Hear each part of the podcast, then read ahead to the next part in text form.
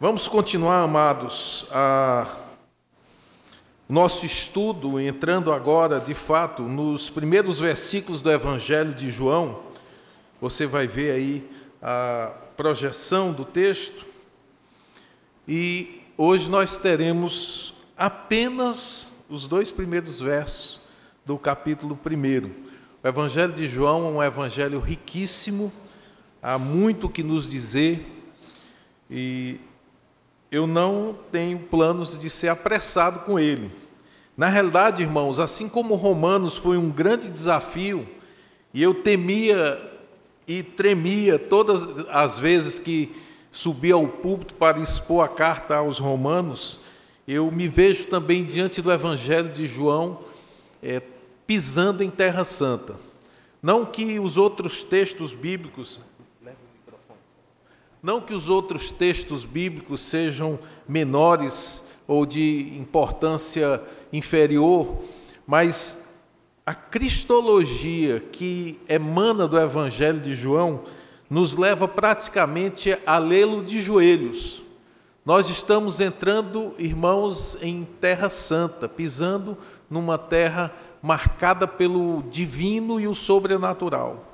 De tal maneira que nós somos chamados a não sermos apenas ouvintes, mas adoradores diante da palavra que está sendo projetada e que será exposta com a graça de Deus esta noite. Então eu queria que você, em reverência a essa palavra, se colocasse em pé e junto comigo nós lêssemos esses dois primeiros versículos do Evangelho de João.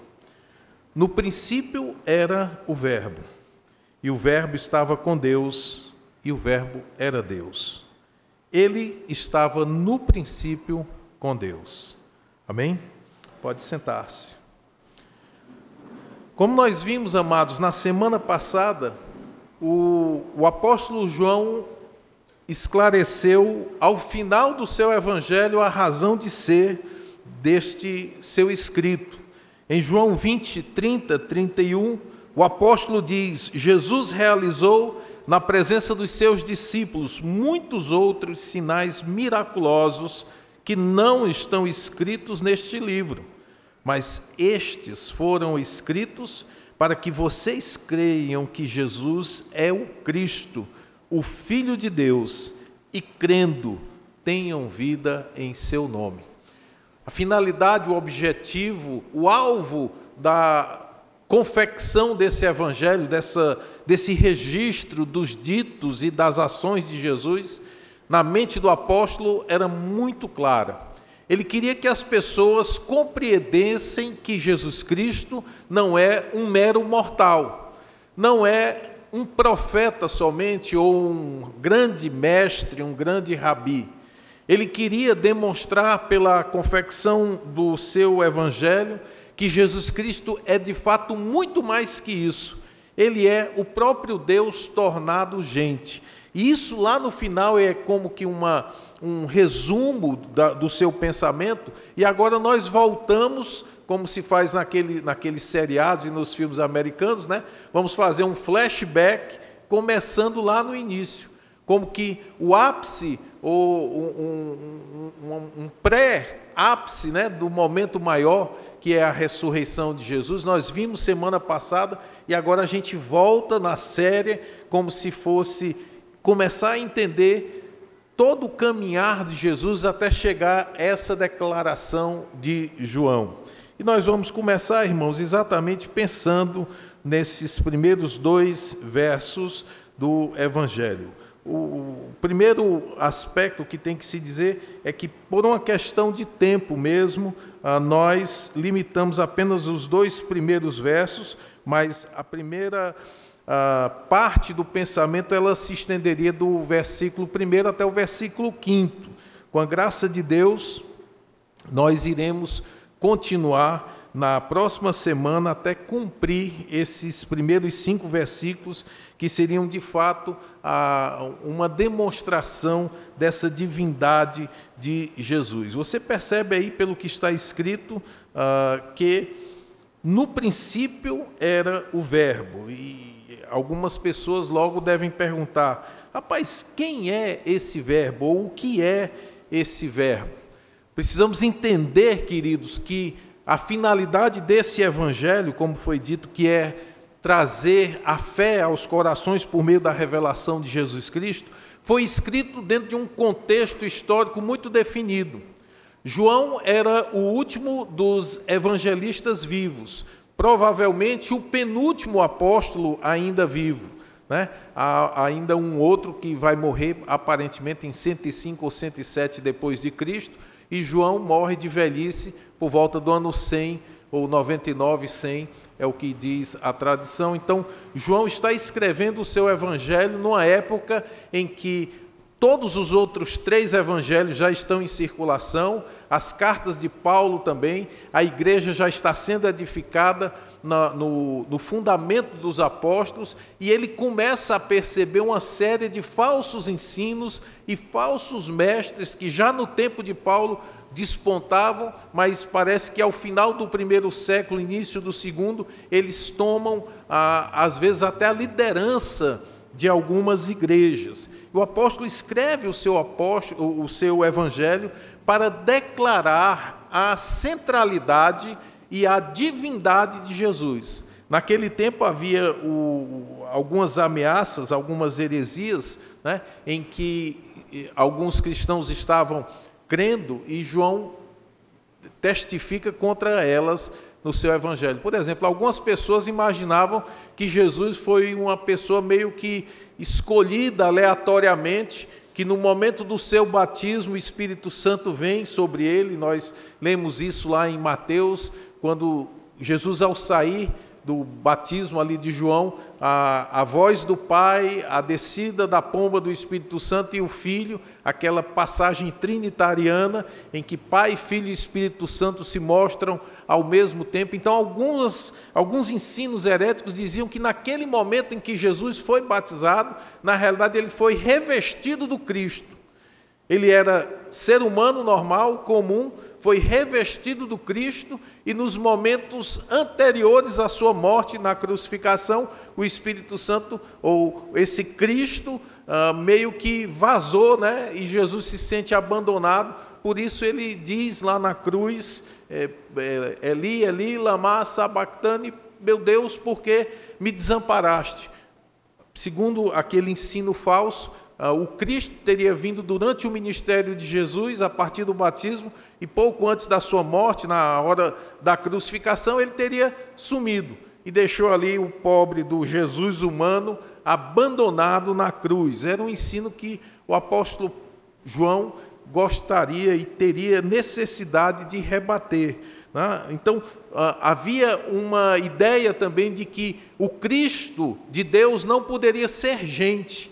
Ele aparentava ser gente, mas de fato ele era uma emanação espiritual, e as pessoas estavam ali enganadas. Por isso que lá em João vinte, é interessante que eh, eh, João registra esse evento, né, quando Tomé diz assim, olha, a menos que eu toque nele, né, a menos que eu coloque a mão nas chagas de Cristo, que a minha mão possa tocar ali o lado que foi ferido pela lança do soldado, eu não crerei. E Jesus, quando aparece aos discípulos e Tomé está presente, ele diz, olha, toca aqui em mim, toca aqui, prova que eu sou gente, porque um espírito não tem carne e não tem osso, e eu tenho tudo isso. Jesus, uh, João ali estava registrando, além das palavras de Jesus, ele estava trazendo a certeza de que essa heresia gnóstica não tinha o menor fundamento. Jesus era cem por cento Deus e cem por cento homem. Quando João faz essas afirmações, irmãos, ele deseja deixar bem claro para os seus ouvintes e para nós que Jesus Cristo não é uma pessoa comum. É interessante que ah, muitas pessoas têm opiniões a respeito de Jesus. Se você perguntar para alguém do Islã, eles vão dizer que acreditam em Jesus. Eles dizem que Jesus foi um grande profeta, né? Eles consideram Jesus um profeta. Outras pessoas consideram Jesus um ser semidivino. Dizem estes que Jesus foi o primeiro ser criado por Deus e por isso recebeu de Deus poder e autoridade para operar sinais e maravilhas no mundo. São pessoas que se aproximam da revelação bíblica, mas dão as costas e se voltam contra ela. E aqui o que o apóstolo João deseja deixar bem claro é que Jesus Cristo é, de fato, Deus. Veja lá, primeira coisa, né, diante dessa, uh, desse, dessa introdução de João, no princípio era o verbo. E a pergunta que a gente faz logo é, quem é ou o que é este verbo? A palavra grega aí usada é logos, né? Que deriva do verbo grego legol, que significa contar, recontar, dizer ou falar, e que era uma palavra comum, usada normalmente em todo tipo de, de situação no grego comum. Era uma, uma, tinha uma grande variedade de significados. E é interessante que João tenha usado essa palavra logos, né? a, a palavra palavra, na nossa tradução é verbo, né? Porque a palavra, ela pressupõe uma coisa interessante. Na realidade, ela tem dois propósitos. O primeiro é você individualizar um conceito. Internamente, né, se eu... O que é isso aqui? É o quê? Uns disseram é água, um copo com água, outros disseram é um cálice, né? Intimamente, antes de vocês pronunciarem a palavra, vocês formaram imagem mental, e essa imagem mental foi designada com uma palavra. Se você, por acaso, disse, é um elefante, você tem um problema. Né? Não é, é um copo d'água. E essa palavra... Tá, né? E essa palavra que se formou no seu interior, ainda que ela não tenha sido manifestada, enquanto eu mostrava, você pensava, ela agrupava, agregava um conceito. E no momento em que você pronuncia, que você fala qual é essa palavra, aquilo que o, o conceito foi agregado, você está revelando o que é que estava na sua mente, no seu interior. Voltando aí o exemplo, se você pensa em copo d'água e fala elefante, você continua com problema. É nesse sentido que o apóstolo João usa a palavra. Deus, através de Jesus, ele revela, ele revela quem ele é e traz a nós a compreensão deste conceito. A palavra é exatamente como o, o termo pode significar, é a ideia, o conceito de quem Deus é, tornado visível, perceptível para nós humanos. É nesse sentido que João usa a expressão verbo de Deus. William Hendrickson, é, um erudito, comentarista de vários livros da, de, de vários livros bíblicos, ele diz: Cristo é a palavra de Deus nos dois aspectos. Ele expressa ou reflete a mente de Deus e também ele revela Deus aos homens. Quando o apóstolo João chama Jesus de o verbo ou a palavra, no seu coração, ele que estava pensando nisso. Jesus Cristo é aquele conceito da pessoa de Deus formado na mente divina que se torna visível e perceptível quando ele entra na humanidade. Por isso que João utiliza esse conceito de verbo, né, de logos, fugindo dos filósofos gregos, mas o, o seu significado é esse. Jesus Cristo é aquele que revela quem Deus é. É interessante que João utiliza, e ele é o único que usa essa expressão logos, associando-a a Jesus Cristo. ele utiliza em quatro oportunidades. E é interessante que a gente, pelo, pela comparação, né, do uso que o autor faz da palavra, a gente entende melhor o sentido. Veja aí João um, um, esse texto que nós lemos, no princípio era o verbo, o Logos, e o verbo estava com Deus, e o verbo era Deus.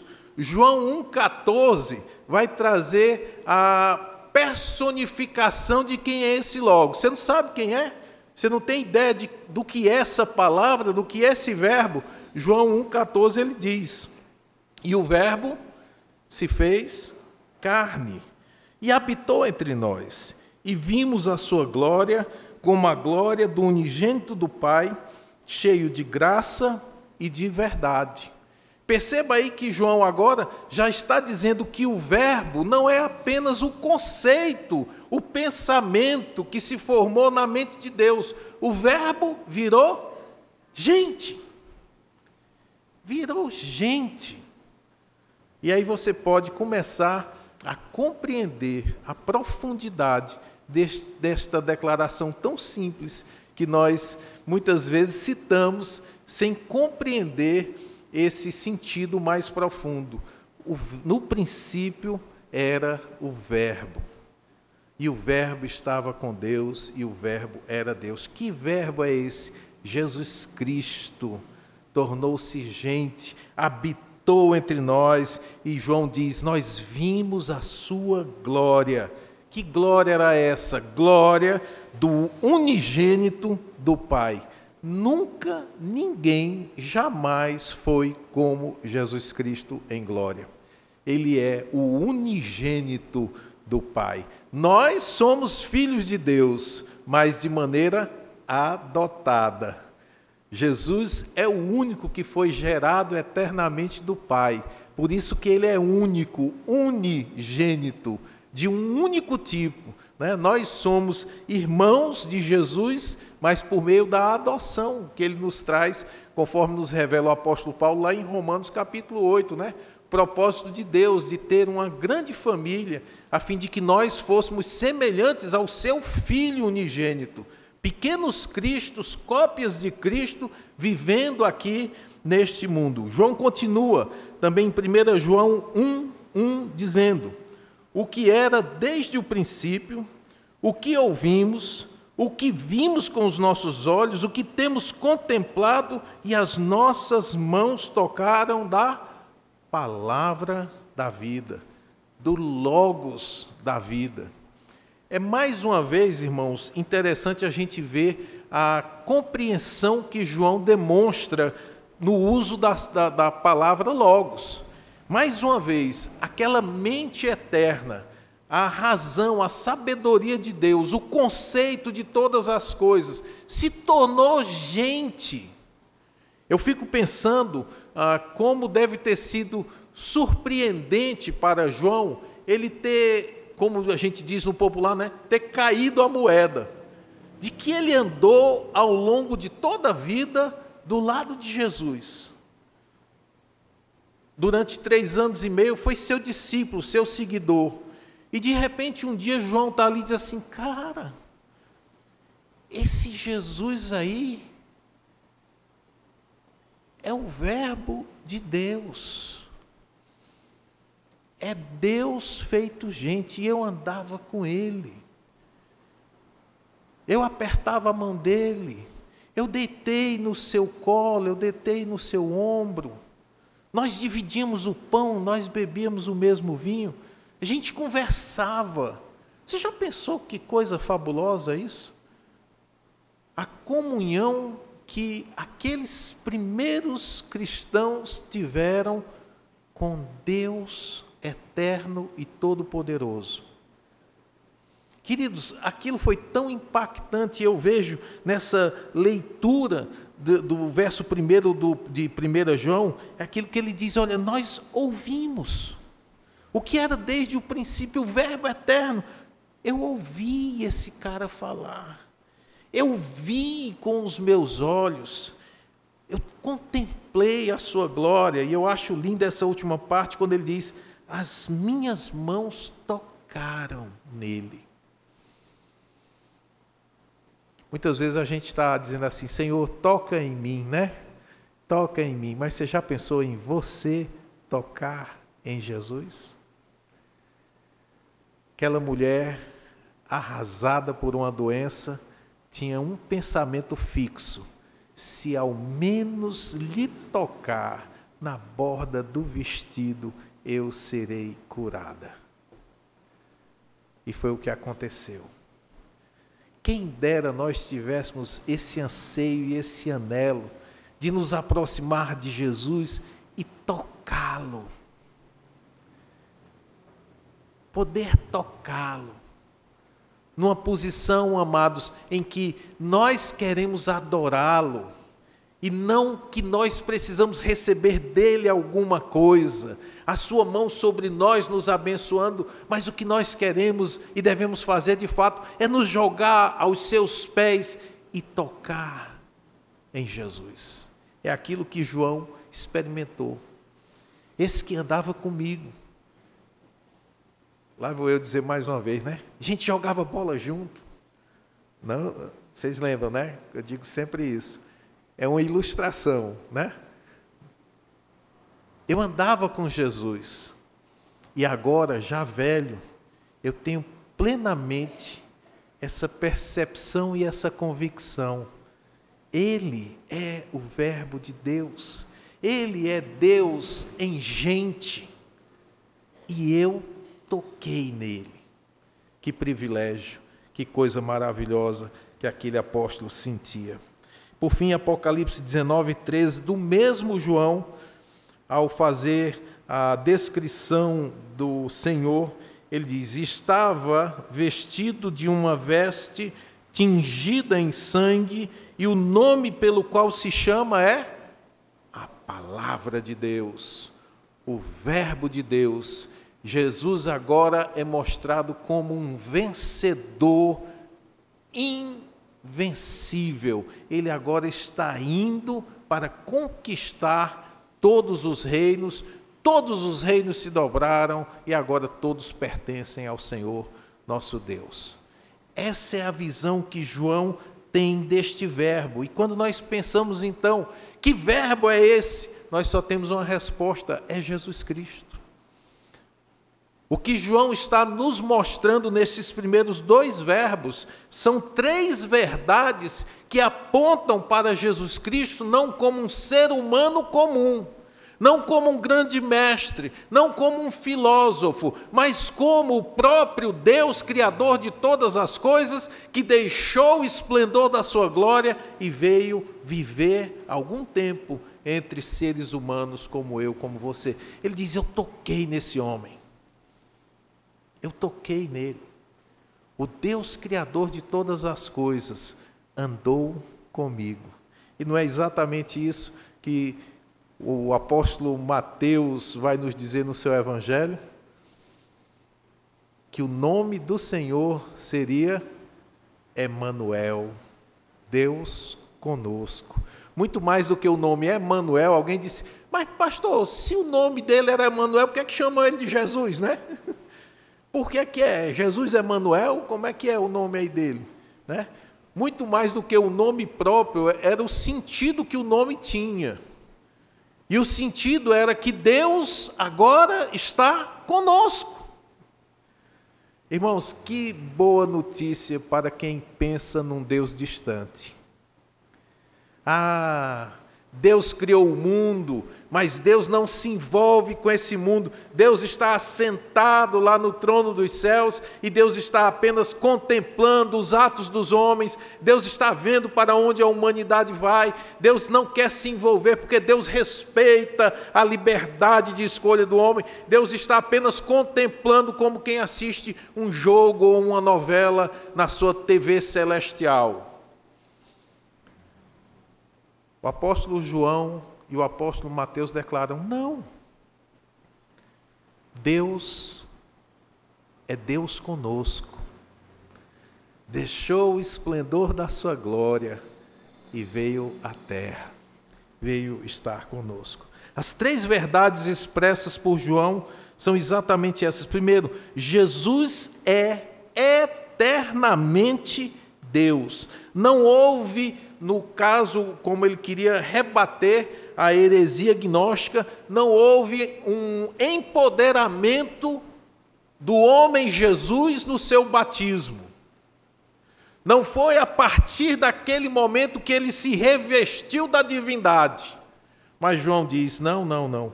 Esse Jesus aí que eu estou falando, esse verbo que eu estou falando, esse homem que as nossas mãos tocaram e nós contemplamos a sua glória, esse homem, desde toda a eternidade, esteve com Deus.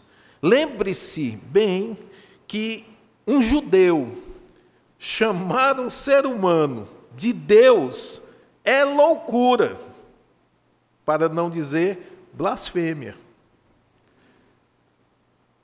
Estevão foi apedrejado por isso, por defender que Jesus Cristo era divino. Ele disse, olha, eu vejo os céus abertos e o Filho do Homem está sentado à direita, está em pé à direita do Pai.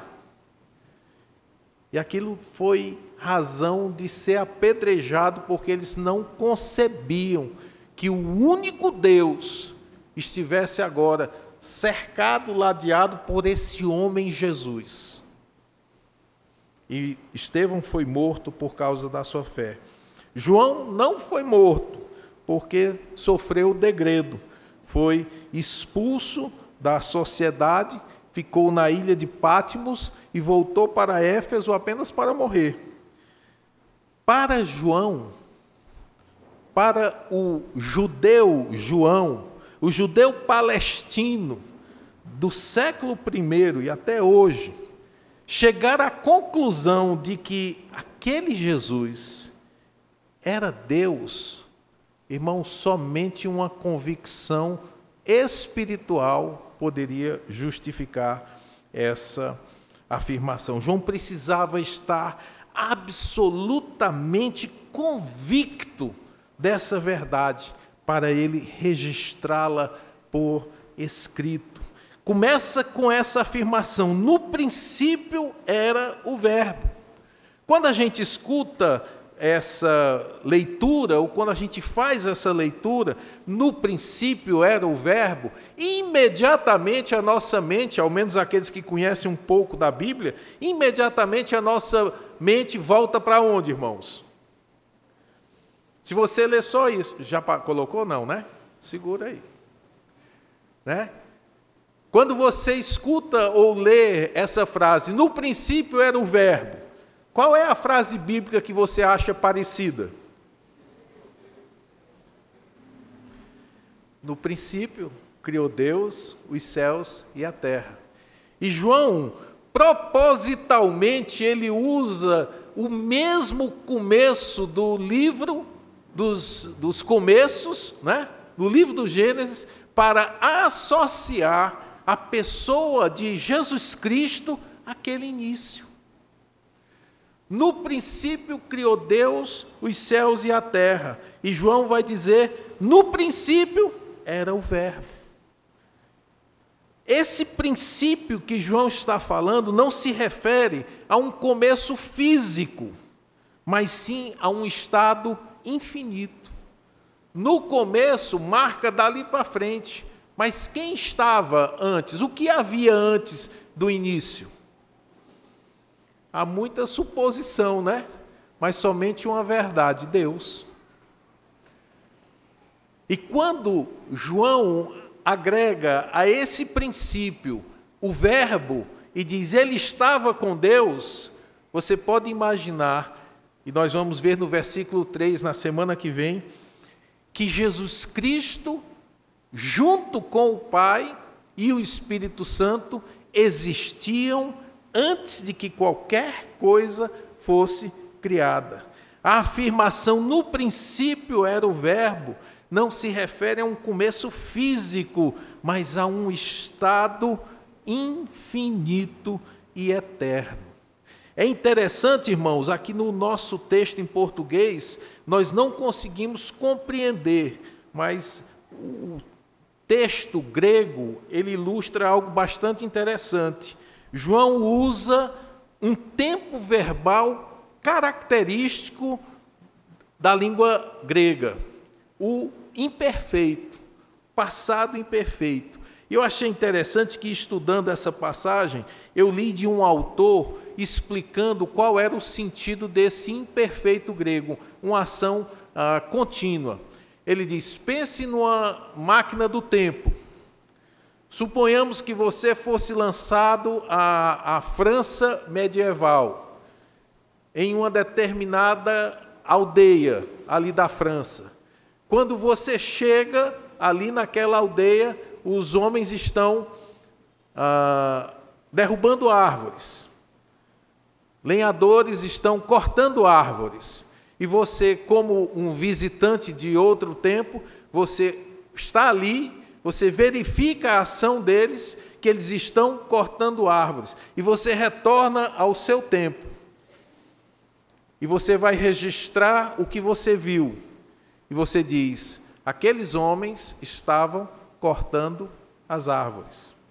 O tempo imperfeito no grego vai mostrar exatamente a ação contínua do passado que você apenas registra hoje.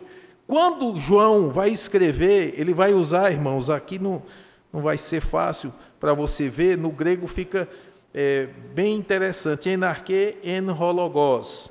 No início era o verbo, e o verbo estava, né, a nossa, nossa variação de um verbo uh, de estado, né, ser ou estar, está. Mas no original ele usa essa, esse tempo verbal para mostrar que no princípio era continuamente o verbo. Não houve um momento em que o verbo não existisse, que aquela palavra não existisse, ela sempre foi, sempre é e sempre será o verdadeiro Deus. No princípio era o verbo, e o verbo estava com Deus, e o verbo era Deus. O tempo imperfeito é usado em cada um destes verbos de estado. Em cada caso, João coloca diante do seu leitor não algo passado, presente ou futuro, mas algo que acontecia continuamente. Refere-se a um modo que transcende o tempo. O tempo verbal que João emprega nos remete à esfera do atemporal. Eu copiei esse negócio porque eu achei tão bonito, né? Quem gosta de ficção científica fica pensando nisso. Tem um, uma ficção científicazinha aqui que deixa a gente quase louco, Dark. Não sei se alguém já assistiu, né? É legal. Aquele negócio de tempo, vai no tempo, volta no tempo, aí o cara volta no tempo e encontra o seu eu do passado. É uma loucura. Eu só voltei a ficar doido para entender, pegar o fio da meada. E eu gosto dessas coisas assim de, de ficção científica, né? E aqui João, meio que não usando uma ficção, mas uma realidade, ele vai como quem se projeta na eternidade, nessa esfera atemporal, e disse, sabe quem é que estava lá? Quando eu visitei aquele período atemporal, sabe quem é que estava lá? O Verbo de Deus estava lá. No princípio era o Verbo. Aquele a quem João chama de Verbo pertence a um reino em que o tempo não importa. Para a novela e pensa, quem é Jesus para você? Há pessoas que pensam em Jesus apenas como aquele que nasceu da Virgem Maria. No ano quatro antes de Cristo, é interessante, porque Cristo nasce antes do, do ano zero, né? No ano quatro antes de Cristo, numa, numa hospedaria meio que improvisada, a Virgem Maria concebe, dá à luz um menino. Então, para algumas pessoas, ali foi o começo da história de Jesus Cristo. E a Bíblia revela o que está nos bastidores. Foi não, não foi. Porque eu revelei a João, diz o Espírito Santo, que lá no passado eterno, quando não havia tempo, o Verbo já estava com Deus. Segunda coisa que o texto nos... A segunda afirmação que João corajosamente nos diz é que Jesus é igualmente Deus. Diz, no princípio era o verbo e o verbo estava com Deus. O termo grego é interessante que é como se estivesse face a face com Deus. Mais uma vez, pare e pense no ser criado e no Deus eterno. Naquele momento atemporal, João olha e tem uma visão e uma revelação de Deus. Naquele eterno está o Pai e o Filho face a face. Quem poderia, antes de ser criado, coexistir com Deus? Se nós entendermos que a palavra do Senhor nos diz que existe apenas um único Deus, como o próprio profeta diz, antes de mim, nenhum Deus se formou, e depois de mim, nenhum outro haverá. Há apenas um Deus. E agora surge essa visão, o verbo, frente a frente, cara a cara, face a face, o verbo estava com Deus. Estamos pisando em terreno santo. Porque nenhum de nós concebe uma existência em que você é um e três ao mesmo tempo. Nós não conseguimos entender. Mas não deveria nos surpreender o fato de não conseguirmos compreender a grandeza de Deus, porque nós somos criaturas e Ele é o Criador. Se você compreender Deus plenamente, Ele se torna, no mínimo, criatura como você. Quando você está ali examinando um cadáver na mesa do I M L, você está tratando com alguém como você. Ou, se estiver fazendo um trabalho de escola, né, nos Estados Unidos tem aquele negócio de, de, de secar a rã, o, o sapo, que eles fazem aquele negócio lá. Se você estiver fazendo isso, você está, no mínimo, na mesma ordem de seres criados. E você pode olhar, examinar e dizer, aqui tem o pulmão, aqui é o fígado, o baço, aqui são a, a, as pregas, do, do, as alças do intestino. Você está examinando, você está olhando, você está vendo um ser criado. Você pode ter domínio sobre aquilo, porque você está no mesmo nível daquele objeto que você estuda. Mas quando você chega diante de Deus, como você pode olhar e compreender algo ou alguém que está numa outra ordem, em outra categoria de ser? Antes que você diga, não existe possibilidade de haver um só Deus em três pessoas, eu quero lhe perguntar, quem é você? Você está no mesmo nível, na mesma categoria da divindade, para poder examiná-la com o seu telescópio ou com o seu microscópio e dizer, é assim que acontece. Não. E pastor, e por que é que o Senhor diz isso? Porque o Espírito Santo revelou a João, no princípio era o verbo, e o verbo estava face a face com Deus. O que nós não conseguimos apreender naturalmente, nós podemos crer por meio da revelação do Espírito Santo. E aí eu volto a lhe dizer, essa daí é uma questão que você matematicamente não vai poder solucionar. Se você dizer, pastor, mas são, não são três deuses? Digo, não, é um só Deus. Como é que pode? Eu vou lhe mostrar que pode. Bote aí, um mais um mais um, dá quanto?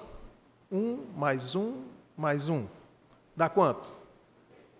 É? Um mais, né? Não é assim, né? O, a, a, a cruzinha, né? O sinal do, de adição não é uma cruz, né? Agora, dobra essa cruz um pouquinho. ela virou uma multiplicação. E quanto é um vezes um vezes um? Quanto? Um. Um Deus em três pessoas. Está vendo? Está resolvido matematicamente o seu dilema. Bastou você inclinar um pouquinho, a adição virou uma multiplicação e você encontrou uma resposta. Claro que isso é brincadeira, né, gente? É brincadeira. Tem gente que está para ficar doida para entender isso, e não sou eu que vou explicar na base do, dessa brincadeirinha. Jesus é Deus.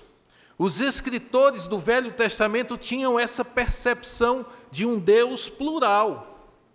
Nosso especialista aqui em Velho Testamento, pastor Sérgio, eu não tenho nem a audácia de pronunciar o "no princípio criou Deus os céus e a terra", em hebraico, mas eu sei que ele saberia dizer de uma forma clara, talvez até com sotaque ali da, da região. Mas eu acredito que ele pode me ajudar dizendo que lá tem Elohim. Tem Elohim na frase? Tem? É, foi o que eu pensei. Eu, é que eu não quis expressar todo o meu conhecimento no hebraico, e aí eu me resguardei, né, para não falar. Não, eu não quis, de fato, eu não... Não tem Elohim? Tem, né?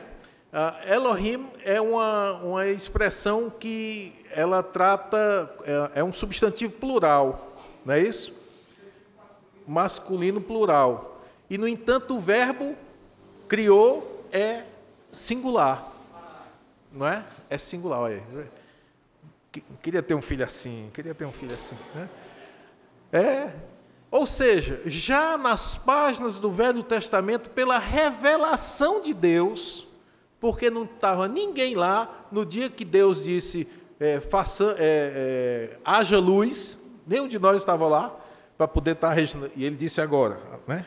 Diz, anota aí, ele disse, faça-se luz. Não, não. O que nós temos é a revelação. E a revelação é um Deus que se apresenta plural, falando no singular. Nós é. Né? Nós é, é, seria mais ou menos a, a ideia. Veja, irmãos, que já no Velho Testamento, e sempre que é usado, isso eu não sei, mas eu, o que eu li foi isso, todas as vezes que Elohim é usado no Velho Testamento, o verbo que o segue é singular. O que não faz muito sentido. Porque se você considerar que Moisés é, se enganou... Não é possível que toda vez o engano tenha permanecido.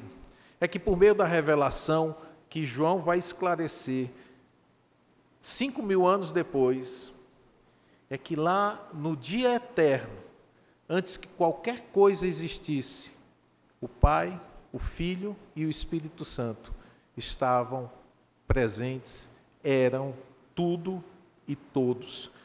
A declaração de João, então, é essa.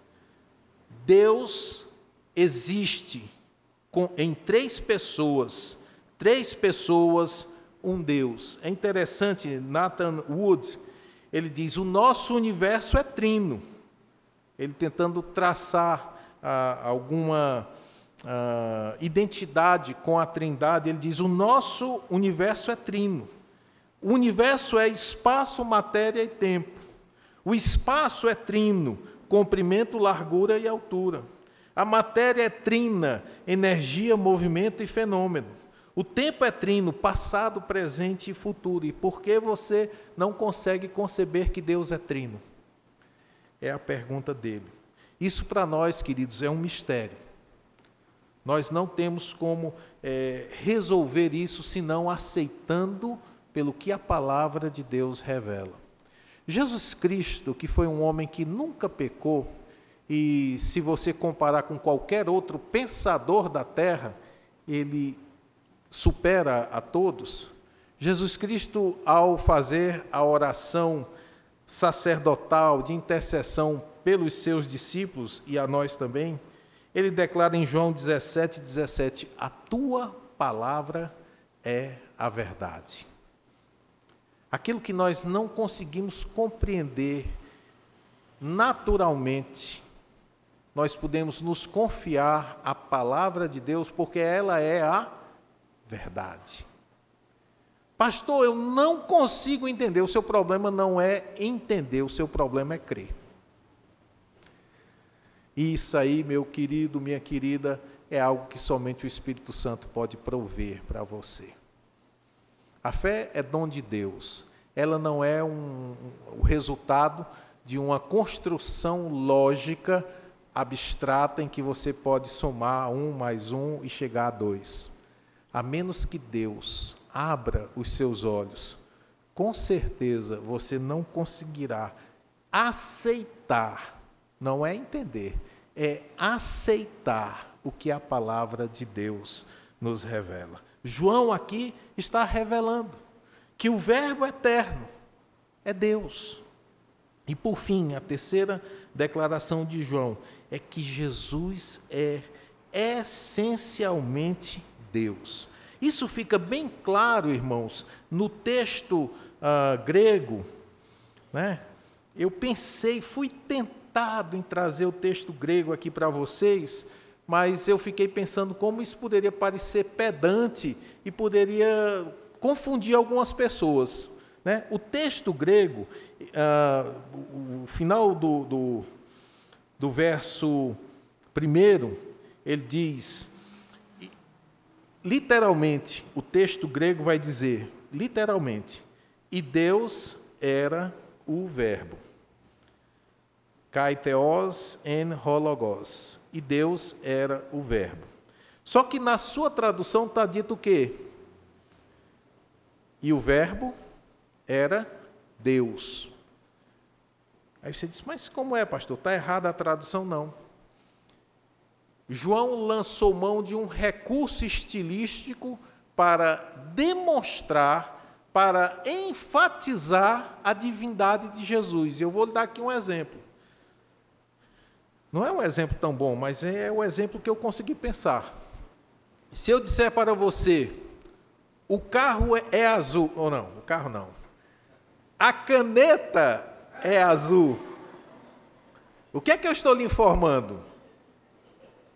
O que é que eu estou lhe informando? Hein? É, que a caneta é azul, né? Agora, se eu lhe disser, azul é a caneta, qual é a ênfase que você está percebendo aí? É a cor, né?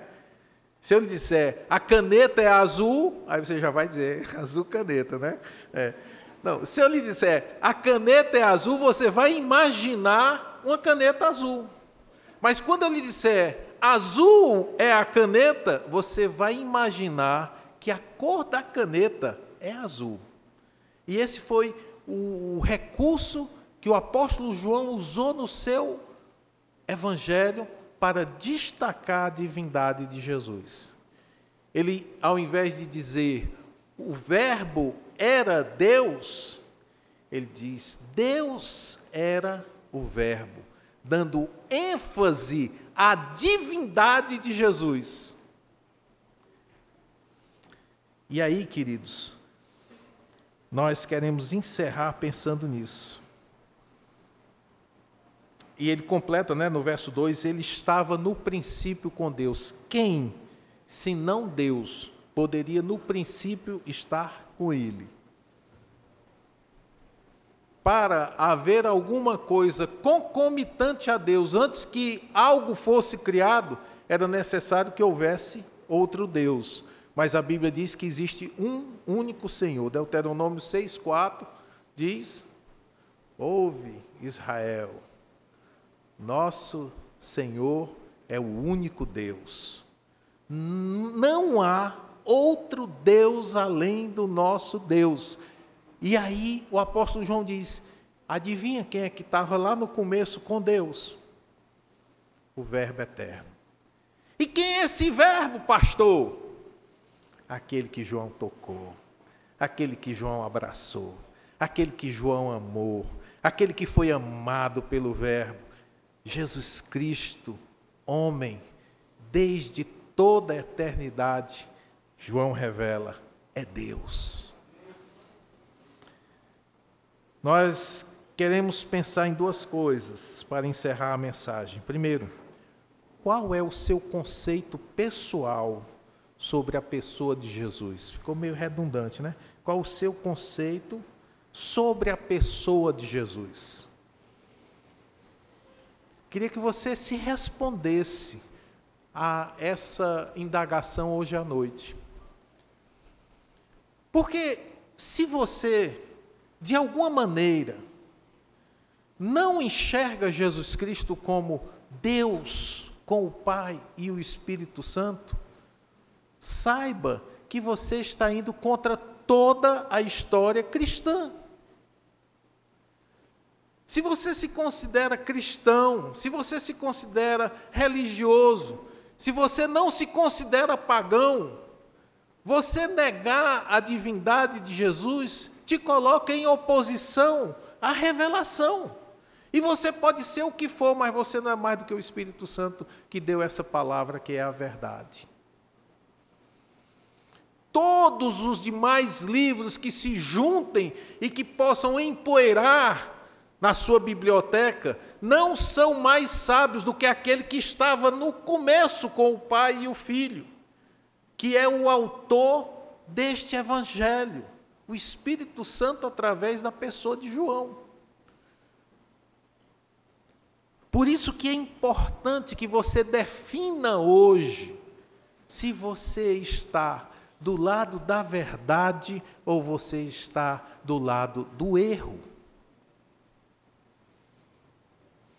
Pastor, o senhor é muito radical. Eu não, é a palavra de Deus. Uma coisa não pode ser e não ser ao mesmo tempo. Se pelo que João disse aqui, meu irmão, você não chegou à conclusão de que Jesus é Deus, eu fiz um péssimo trabalho para expor esse texto para você. Porque o texto diz exatamente isso. E se o texto diz isso, a pergunta é, o que é o conceito que você tem de Jesus? Pastor não é esse, então não é o que a Bíblia diz. Você pode se considerar muita coisa, mas não um cristão. Isso é importante, irmãos, para que não haja nenhuma dúvida. Sabe quando é que a pessoa vai procurar um médico? Quando ela sabe que está doente. Sabe quando uma pessoa vai procurar um salvador? Quando ela sabe que está perdida. Eu não quero que você se engane, achando que estarmos aqui todos juntos, cantarmos músicas bonitas, ouvirmos uma palestra interessante, seja tudo o que lhe falta, seja tudo o que pode se oferecer. Eu quero lhe dizer que a menos que Jesus Cristo seja o seu Senhor, o seu Salvador, você perdeu tudo. Perdeu tudo. E não era essa a intenção do apóstolo João. Estas coisas eu escrevi para que vocês creiam que Jesus Cristo é o Filho de Deus e, crendo, sejam salvos. Eu não estou aqui para passar o tempo. Eu estou aqui para expor para você que Jesus Cristo é Deus e, crendo nele, você será salvo. Segundo, cuidado, porque o seu conceito sobre Deus determina como você se relaciona com Ele. Se o seu Deus é pequeno, você não ousará grandes coisas. Se o seu Deus é a sua imagem, conforme a sua semelhança, então provavelmente você não terá segurança em absolutamente nada na vida. Você só confia no seu braço, eu só confio no que eu vejo, eu só confio no que eu toco, porque o seu Deus não é o Deus das Escrituras. Mas se ao contrário, o seu Deus é esse que surge da revelação, veja bem, você tem do seu lado um Salvador Todo-Poderoso. Pode ser que alguém pense, será se Jesus de fato pode me salvar? Será se o sacrifício de Jesus basta? Eu preciso de algo mais? Será se em algum momento ah, somente a fé basta para Deus? Olha, quem foi sacrificado no seu lugar foi a segunda pessoa da Trindade, o próprio Deus, que suportou a ira de Deus. E vai dizer João mais à frente, nele está a vida, em Jesus Cristo a vida. E se você confia que Jesus Cristo é Deus, você pode confiar plenamente a segurança da sua alma nas mãos desse Deus, que se tornou gente, que viveu entre nós, que foi morto, mas ressuscitou, está assentado na glória celestial até o dia em que o Senhor dará ordens para que ele volte para tomar o seu reino aqui na terra. E nesse dia, todo olho o verá, todo joelho se dobrará e toda língua confessará que Jesus Cristo é o Senhor, para a glória de Deus o Pai. Eu queria que você respondesse essas duas perguntinhas aí para você mesmo. Não dê descanso ao seu coração. Pense nisso, de manhã, de tarde, de noite. Vá dormir hoje pensando, rapaz, quem é Jesus para mim? Rapaz, o que é que eu vou fazer com esse Jesus que o pastor mostrou hoje? Esse Jesus que é o Deus eterno, esse Jesus que encarnou, virou gente, esse Jesus que foi simpático e empático, que chorou pelas desgraças e mazelas da vida, quando duas irmãs perderam o irmão querido, esse Jesus que se compadeceu de uma viúva que acabara de perder o seu único filho, Jesus que não deixou a filha do centurião ser enterrada, mas ao contrário, devolveu-a faminta ao seu pai e à sua mãe, o Jesus que acalmou as tempestades, o Jesus que deu vista aos cegos. Esse é o Jesus da Escritura. O que você fará com ele? Não dê descanso à sua alma. Posicione-se. E eu vou, como seu amigo, lhe adiantar. Se porventura você se posicionar contra ele, arrependa-se. Arrependa-se. Volte-se para Deus. Clame por misericórdia.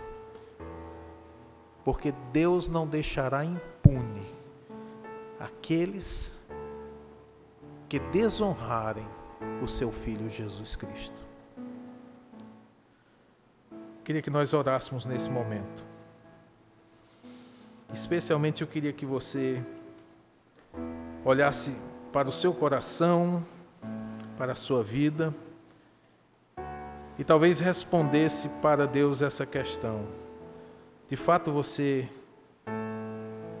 compreende que Jesus Cristo é Deus encarnado, Deus em carne? E se você já confia que Jesus é Deus em carne, você tem honrado Jesus como Deus merece ser honrado? E se talvez essa noite você diz, pastor, eu quero colocar ordem em tudo isso na minha cabeça, na minha vida, o que eu devo fazer? A resposta é uma só. A mesma que foi dada àquele carcereiro em Filipos, quando trêmulo chegou diante de Paulo e Silas e perguntou, senhores, o que eu preciso fazer para ser salvo? E a resposta foi a mesma. Crê no Senhor Jesus Cristo. Crê no Senhor Jesus Cristo. E essa é a noite em que você vai sair das trevas, da escuridão, da incerteza e da dúvida, e vai colocar os seus olhos em Jesus Cristo. Não no Jesus crucificado, mas no Jesus ressurreto, o Cristo de glória. Ele não é um pobrezinho sem força e sem vigor, apanhado pelas circunstâncias. Ele é o Senhor, e você vai aos pés dEle, e nos pés dEle você vai dizer: Jesus, tem compaixão de mim, eu sou pecador, eu preciso de Ti, salva-me, Senhor, tem compaixão da minha vida, ajuda-me, Senhor, eu renego os meus pecados, eu renego o meu passado, e eu me entrego para fazer a Tua vontade, sou Teu, totalmente Teu, Senhor da minha vida. Pai amado, no nome de Jesus Cristo, quero apresentar todos os que esta noite diante do Senhor vão em oração. O Senhor ouve cada um de nós, o Senhor conhece os nossos corações. Antes que haja em nós qualquer palavra, tudo Tu já conheces, Senhor. E aqui alguém que diz: eu preciso de Ti, Jesus. Alguém que Te glorifica, glorioso Senhor. Há aqueles que se aproximam ainda receosos: será se é verdade? Deus, a todos estes, segundo a Tua vontade, acolhe e salva, Senhor, os que, se não forem por Tua intervenção, estão condenados.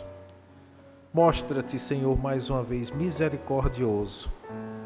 Apieda-te, Senhor, dos que caminham para a morte, e livra-os para a glória do Teu Filho Jesus. Quem poderá resistir a uma palavra Tua? Quem poderá dizer não quando o Senhor chama com autoridade do lado de fora da sepultura, como fizeste com Lázaro? As ânsias da morte não podem conter aquele a quem Jesus resolve dar vida. Salva, pois, glorifica o Teu Filho, bendito Espírito do Senhor, passeia agora entre nós e sopra o Teu vento sobre cada pessoa, sobre um vale de ossos secos. Sopra, Senhor, e transforma o morto em vivo, o perdido em salvo, o rebelde em filho.